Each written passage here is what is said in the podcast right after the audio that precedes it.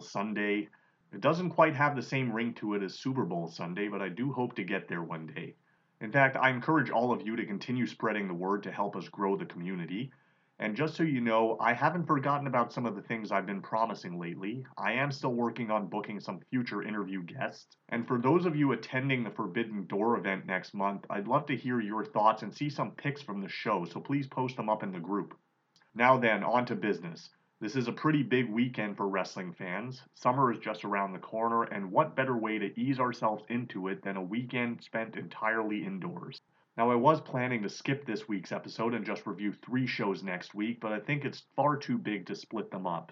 So I'm going to get into my thoughts on the WWE Night of Champions event, which took place yesterday afternoon in Saudi. And then tonight is the AEW Double or Nothing and NXT Battleground shows going head to head. The New Japan Best of the Super Juniors tournament is also about to wrap up tonight with the final set between Master Wato and Titan, and then it's on to Dominion next weekend. Wrestling fans were also treated to a tremendous Impact Under Siege event. I think it may actually create stiff competition for WWE Backlash's show of the year thus far. The tag title match and X Division title match were about as excellent as I expected, it was the subculture team of Mark Andrews and Flash Morgan Webster of NXT UK fame challenging the ABC of the Bullet Club, Ace Austin and Chris Bey for the tag straps. And then Chris Sabin and Trey Miguel had a tremendous in ring contest for the X Division title, which looks to be far from over. I also really liked the knockout title match between Deonna Purrazzo and Jordynne Grace, and it appears that Grace may now be done with Impact. Where she ends up is anyone's guess, but she told me when I interviewed her before Bound for Glory last year that she'd love to face either Jade Cargill or Rhea Ripley, and I'd be down to see either match. There were even matches on the card that I was not expecting to like as much as I did. I feel like the addition of Jake Crist to the six man tag between Violent by Design and Rich Swann and Sami Callihan helped the match a great deal. Trinity had a half decent plus special debut against Gisele Shaw, the six man contenders match was also really good, and it looks like Alex Shelley is next in line for a title match, and even the main event was outstanding. I think I've officially turned the corner on Steve Maclin. I hated this guy as recently as last week, but he really impressed me with this match, and his character reminds me of when Triple H first won the title in WWE and did the whole My Time gimmick. I love that Maclin has developed more of a mean streak and appears a lot more sadistic. That said, I'm not sure why Bully Ray needs to be part of this angle, but I'm assuming he will branch off into a singles program with PCO, possibly culminating in Monsters Ball at Slammiversary, while Maclin will either put the belt on the line in King of the Mountain, or maybe we get the singles main event with him and Nick Aldis, while Alex Shelley will probably get either get his shot at the next Plus special or even on TV. I'm actually a little torn as to what to do with Aldis let's say Josh Alexander is back in time for Bound for Glory, I think an Alexander versus Aldis match is more marquee, but then the Alexander and Maclin program is the better story. They could always do the triple threat, but I've never really been a fan of three way main events on such big shows. Moving along, and speaking of big shows, the WWE Night of Champions event just concluded less than 24 hours ago, and it was a good one, though I didn't think it was as good as some of their previous PLEs. But to be fair, the bar has been raised pretty high. Let's get into it. The opening video was narrated by Triple H, and there was a heavy emphasis placed on the triple main event. I think I would have liked to see more of a compilation of famous promos or moments of former champions just to get the theme over. The main card got underway with the crowning of a new champion. It was the tournament finals to determine the new WWE World Heavyweight Champion contested between AJ Styles, a SmackDown guy, and Seth Rollins, with the winner being the Raw brand champion. I kind of knew what result to expect here as they've already teased a couple of programs for AJ over on the Blue brand, so I knew he wasn't going anywhere, although the draft doesn't carry much meaning anyway. The announcers noted that this was the first one on one meeting between these two guys in four years, which coincidentally was also for a Raw brand world title. Actually, you know, I badmouth Michael Cole a lot, and in most cases, rightfully so, I still think he's one of the worst of all time and a poor man's JR, but for some reason his commentary was on point yesterday. I know it kind of seems like an underhanded compliment, but not bad. And this match was slightly better than the one I remember these two having in 2019, although I still kind of expected better from them. I said in the SNME Facebook thread that these two guys and Bryan Danielson are three of the best of the modern era, and I truly believe that. After a bit of a feeling out process in the early stages, Rollins hit a nasty looking reverse superplex and then sprung right back to his feet, taking AJ with him into an elevated reverse DDT. That move could have ended very badly, which just proves my point that these are two of the best in the world. AJ came back with a brainbuster on the ring apron, and then Rollins attacked with a tope to the floor, but looked to have tweaked his knee on the landing.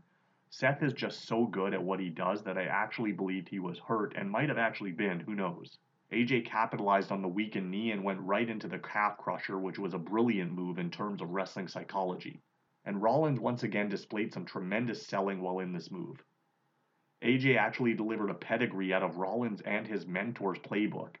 He then tried for the phenomenal forearm, but Seth caught him with a super kick, which is exactly what led to Logan Paul's downfall at Mania. Rollins tried going for the stomp, but his knee gave out on him, and then AJ went right back into the calf crusher, but this time Rollins rolled through it and hit a pedigree of his own. He followed that up with a stomp to finally put Styles away, and Rollins is the new WWE World Heavyweight Champion. I think this was the right call. And then Triple H joined Seth in the ring and played the role of Dana White by placing the title around Seth's waist. We then go to the back where doctors are checking on the injured arm of Cody Rhodes. The Trish Stratus versus Becky Lynch dream match is up next. Becky immediately lands a right hand which drops Trish to the canvas. Trish then retreats to the floor and Becky follows her out only for Trish to take advantage and whip Becky into the ring steps. Becky's outfit kind of made her look like a cross between Jean Grey and X-Men and the bride from Kill Bill. I loved it. And Stratus also had the words thank you Trish printed on her outfit. I love this attention to detail. Becky made her comeback later in the match, but then Trish executed a head scissor through the ropes to the outside, sending Becky face first into the ring post. Becky actually did color at one point, and I didn't see where that was from, but it might have been from this spot. As Trish had the advantage, she started getting cocky, talking trash and paintbrushing Becky, who was down. Eventually, Becky had enough and pulled Trish into the disarm her. Trish managed to reach the ropes, but Becky hit the manhandle slam also too close to the ropes, so Trish got out of that one as well. The fight spills to the floor, and Trish actually tried to escape under the ring, but Becky pulled her out and forced her back in. As Trish had the ref distracted, Zoey Stark suddenly emerged from under the ring and delivered the Z360 to Becky and then tossed her back into the ring, where Trish hit the Stratusfaction to get the win. I like the finish because too often do we see these legends brought in just to lose, and it becomes too predictable and also devalues them as performers so it doesn't mean as much when you actually beat them. Plus, they did it in such a way where Becky is still kept strong and it took two people to beat her. And they also created a new program coming out of this and established Zoey Stark as a top heel with this one match. I'm now interested to see where this goes. I don't know what they aired on Peacock, but for us network users, they then aired this tremendous video package on Ali with him walking through the streets of Saudi and embracing his roots. Why this was not shown on TV is beyond me. It might have made people care about this next match. And it was Ali versus Gunther for the Intercontinental title. I hope none of you bet any money on Ali, though if he won, you'd probably have cleaned up. I was kind of disappointed with the booking here. I expected the same kind of thing we got for Zelina in Puerto Rico, but it was almost the opposite. I feel like they never really let Ali have his moment or even tried to establish him as a hometown favorite. Even during his entrance, he did come out wearing a keffiyeh, but they then went right into Gunther's entrance and didn't let the moment breathe like they did last month. It was almost as if they were focused more on putting Gunther over as a heel rather than focusing on Ali as the hometown hero. Ali attacked Gunther's legs in the early stages and played a little cat and mouse, but was eventually caught, and then Gunther dominated the next five or so minutes. Ali did hit a 450 splash at one point as the one hope spot of the match, and then went for another, but Gunther moved, Ali dropped and rolled, but ate a vicious dropkick on his way back up, and then Gunther put him away with a power bomb to keep the title. I think Gunther is 1000% going to break Honky Tonk Man's record, and I think he will also be world champion by the end of the year. You heard it here first. Kevin Owens and Sami Zayn are shown in the back. KO says he's sick and tired of hearing about and thinking about Roman Reigns, and tonight they end all of that. He tries his best to motivate Sami. Bianca Belair versus Asuka is up next for the Raw Women's title, which for some reason is still on SmackDown. This actually seems dumber than that lame switcheroo they do every year. The crowd was not into this one at all, and honestly, neither was I. Let's put it this way in the ring, it was a much better match than Zelina Vega versus Rhea Ripley, but I was far more entertained by that match, and the crowd made a world of difference. This one just fell flat, and it wasn't even a bad match. Asuka did utilize more heel tactics in this one and started to embrace her new character. She was grabbing at Bianca's braid and working a dirtier style. The basic finish came when Asuka retreated to the apron as the ref was tied up with Bianca, so Asuka sprays the blue mist into her own hand.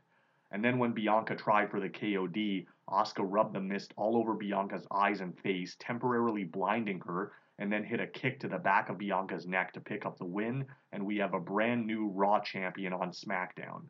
On a night like this, you had to have at least one title change, and I think this should have been it.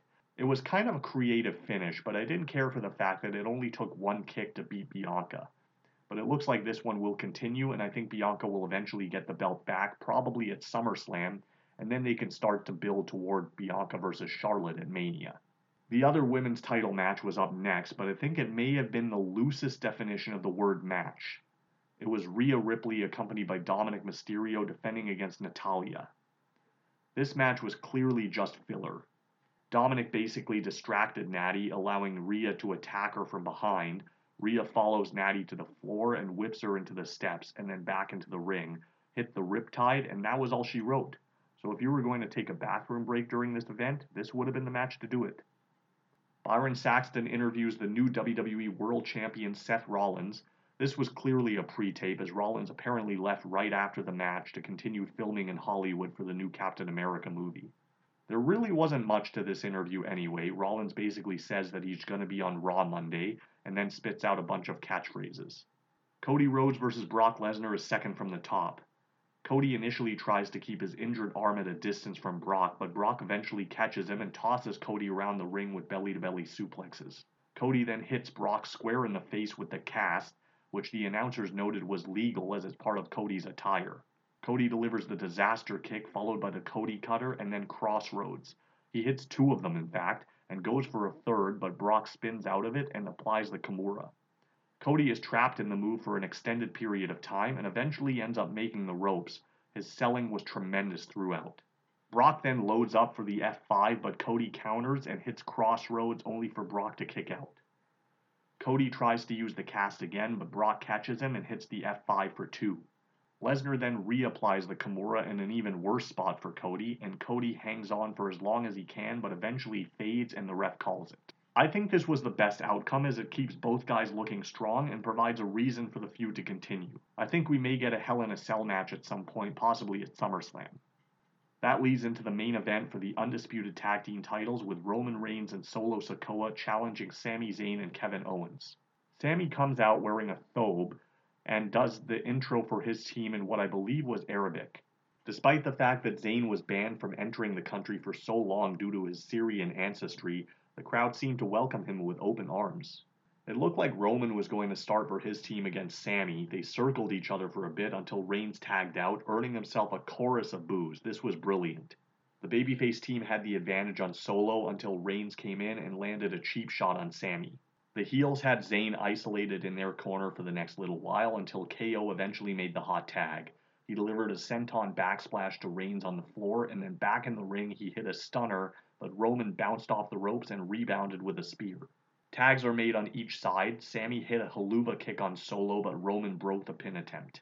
Roman then accidentally speared the ref, aiming for Sami. Sami then hit his own version of the Superman punch and went for the Helluva kick, but Roman charged at him with a Superman punch of his own. KO then placed Roman on the announce table, at which point the Usos came down. They flipped the table over on Owens and then drilled Zayn with super kicks in the ring. They set up for a double super kick, but Zayn avoided contact and they accidentally nailed their brother Solo. Roman then gets in the ring and starts chewing them out. He gets in Jay's face and starts pie facing him, but then Jimmy has had enough and blasts Roman with a super kick, dropping him to his knees. Jay then tries to talk his brother down, but Jimmy shoves him away and plants another super kick to the side of Roman's face. Jimmy then leads Jay right back up the entranceway as KO hits a stunner on Solo, and Sami follows that with a Helluva kick to finally put him away and keep the titles. I love this, and I love that WWE has been more focused on moments at these shows rather than just matches. These are the things that will be remembered. They always seem to end these shows on a high note while leaving the audience wanting more, and now we have a new development in the story and are curious to see where it goes. Tremendous booking. So that's it for another week. More reviews to come next week as I talk all about AEW Double or Nothing and NXT Battleground. Until then, it's ABC.